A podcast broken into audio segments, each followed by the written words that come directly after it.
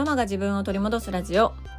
このラジオでは子育て真っ最中の私がイライラが止まらないお母さんたちに向けて自分を知り自分を取り戻すことで子育ても夫婦関係も楽になる考え方をシェアしていきます。こんにちは杉部です。えー、今朝はですね我が家の4歳の末っ子が珍しく幼稚園の行きしぶりをしておりました。3兄弟の中では一番スムーズに登園できるタイプだなと思ってたんです。うん、保育園で幼稚園に転園、ね、去年しましたけど、それもまあまあスムーズに転園できたし、そこからもまあたまにそりゃね、泣くこととか嫌がったりとか、ぐずぐずすることもあるけど、まあ、上のお兄ちゃんお姉ちゃんに比べたらめちゃくちゃスムーズだなと思ってたんですよね。うん、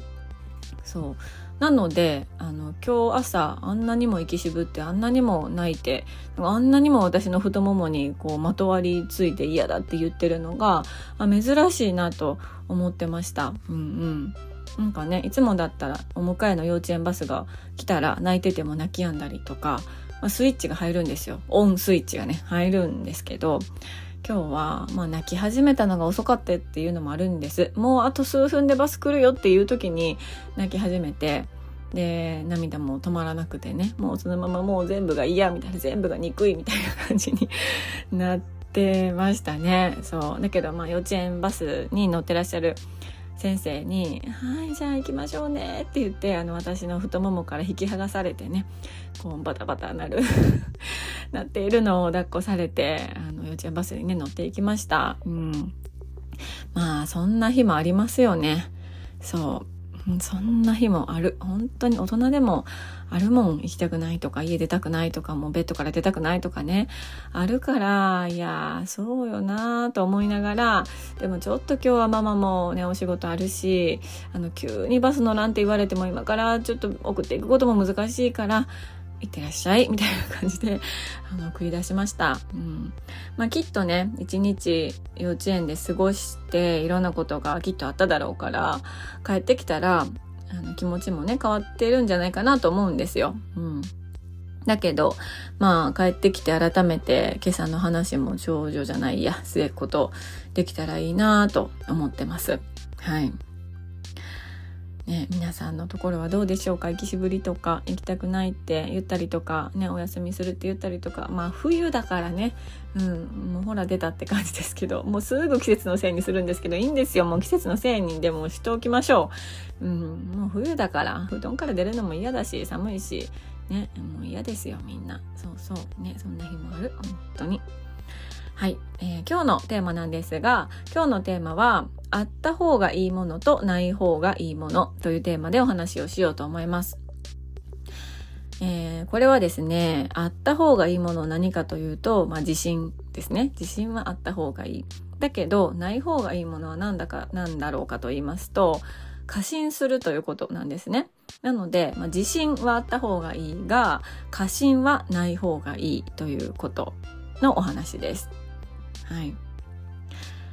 あのなぜこのテーマをお話ししようと思ったかと言いますと私今年に入ってからバレットジャーナルという、まあ、メモの活用方法手帳の活用方法をあの取り入れているんですね。うん、でそれを、まあ、約1ヶ月間続けてみての感想が、まあ、まさにこれなんですよ。うんそうなので、まあ、ちょっとそのバレットジャーナル私のノートの活用方法の話も取り入れながらねシェアさせていただこうかなと思います。はいあのバレットジャーナルの詳しいお話については以前それについてあの長々と話している回がありますので是非そちらをね聞いていただけたら嬉しいなと思ってます。うんどれだったかな？あ、447回目のエピソードの満足度が上がる手帳術っていうところですね。うん、そこでも話してます。はい。あの、継続が本当に苦手な私がですね、で、手帳とか日記とかも、まあ大体三日坊主なことが多いんですよ。手帳とか、日記とか、あと、何かななんか勉強するって言ったりとか、まあ、いろんなことですね。だいたい3日で終わるんです。うん、だから、あの、ちょっと話それますけど、ポッドキャストがここまで続いてるって本当奇跡かなと思ってますね、私も。うん、で、あとは、あの、以前はね、本当に完璧主義、0100思考っていうところがあったので、日記も毎日書くって目標を決めたら、もう1日飛ばしてしまうと、それで、あ、もう終わった、もうやめた、もう無理やった、もうあかん、みたいな感じでね、あの、ちょっと間違えたらやめてしまう、諦めてしまうっていうことが多かったんですけど、今は、その0100じゃなくって、まあまあ60%から80%ぐらいの力が出せてたらいいかなっていう気持ちで、あのいろいろをこなしているっていう感じなんですね。そうだから、まあ、ポッドキャストも正直1週間とか空いちゃった時もねこれまでにあるんですけど、まあ、でもそこからもう一回復活できたら継続とみなそうと思っているので、うん、だから、まあ、続けられているのかなと思ってます。はいそうで、まあ、そんな感じでバレットジャーナルもまあたかがまだ1ヶ月なんですけどね続いているんです。で1ヶ月続けた中で私がすごく感じたのは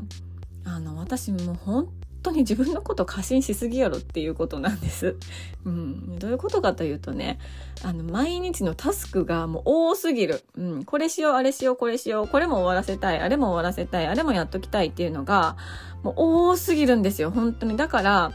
いっつも全部完了できないんです。うん、でねバレットチャンネルのいいところは完了できなくても次の日次の次の日にその未完了のタスクを持ち越せるから結果、まあ、何日かかかって完了はできるんですよ。だけど、まあ、それにしても一日にやろうとしてることが多すぎるなっていう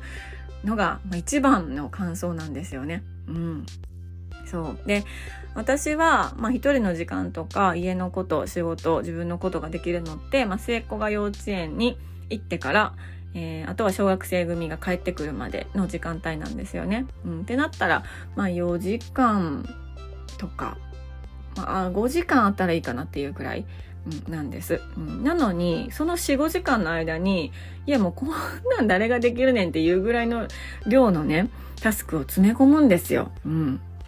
なんか、まあ、このポッドキャストの収録もそうだし、なんか、あの、洗濯も2回か3回回して、ね、なんならもう晩ご飯もそこで作ってとか、で、本も読みたいし、勉強もしたいし、インスタもなんか発信したいし、とか、で、子供たちのなんか作っといてとか言われたらそれも作っておきたいし、とか、もうびっくりするほど詰め込む。うん。でね、これ、あの前半は良かったんですできてたんですむしろそれが。うんなんなら、うわ、めっちゃ進むやん、サクサクできるやん、気持ちいいみたいな快感までも覚えてしまってたんですよ。だけど、問題は、まあ、後半ですよね。うん。前半にぶっ飛ばしすぎたせいで、今月の後半ね、もう本当に使い物にならなかったんです。うん。もうなんていうか、コスパ悪すぎるというかね、うん、効率悪すぎるというか、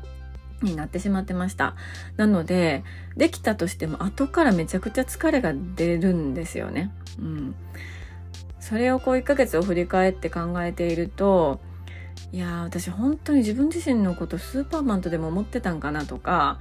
あの、本当反省しましたね。うん。だから、何が言いたいかというと、自分の能力、キャパ、時間っていうのをもう本当にきちんと把握してそれに見合ったタスクの量を設定しないとあのもう持続可能ではいられないっていうことなんですよ。本当にそう。でこれは等身大の自分自身と自分の理想像みたいなものの差がないようにしておかないといけないなと思うんですよね。うん、この等身大の自分はなんだろう大きさで言うと、まあ、5センチぐらいなんだけど理想の自分がね1メートルぐらいとかだったとするとその差ってめちゃくちゃ大きいじゃないですか。うん、でその差が、まあ、過信してるってことですよね自分のことを。うん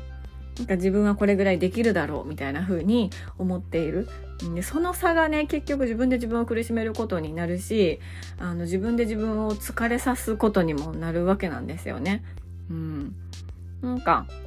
自信があるっていうのはすごくいいことだし、ね、自分自身にもいいことだし周りにもいい影響を与えるかなと思うんですけどそれが過信になっていないかどうかっていうのはすごく気をつけないといけないなと思います。なんならねあの自信がない時の方が自分を過信してるパターンが多いような気がするんですよね私自身の経験を振り返ると。うんなので、本当にちょっと意識的に気をつけないといけないなと思ってました。うん。なんかね、感覚だけは10代みたいなことが 起きてるなって最近思うんですよ。ちょっと自分でも引くんですけど、年齢としてはもう30代ね、にあの入っているのに、感覚だけは、いや、あの頃これだけ飛べたし、10代の頃こんだけ飛べたし、みたいな風な、あの感覚がずっと残っているんですよね。うん。そしたらもう当たり前にいろんなことがずれてくるし、うん、なんかこう、睡眠時間とかもそうですよね。うん、夜遅くまで起きてても、あの頃は朝また早く起きて一日中ね、あの活発に活動できたけども今は今はってこの年で言いたくないですけどやっぱりねあの疲れも出るし筋肉痛とかもなんか次の日にこんなと思ってたら次の次の日に来たりしますし、うん、これはなんだろうネガティブなことを言っているとかなんか追う追いることが嫌だとか言ってるんじゃなくって、まあ、事実なんですよね。もう本当もう本当のことなんですよね。そう。だからもう、うん、いろんな意味で今の自分自身を受け入れることから全ては始まるなと思いました、うん、本当に。なのでちょっとこのね1月の反省を踏まえて2月の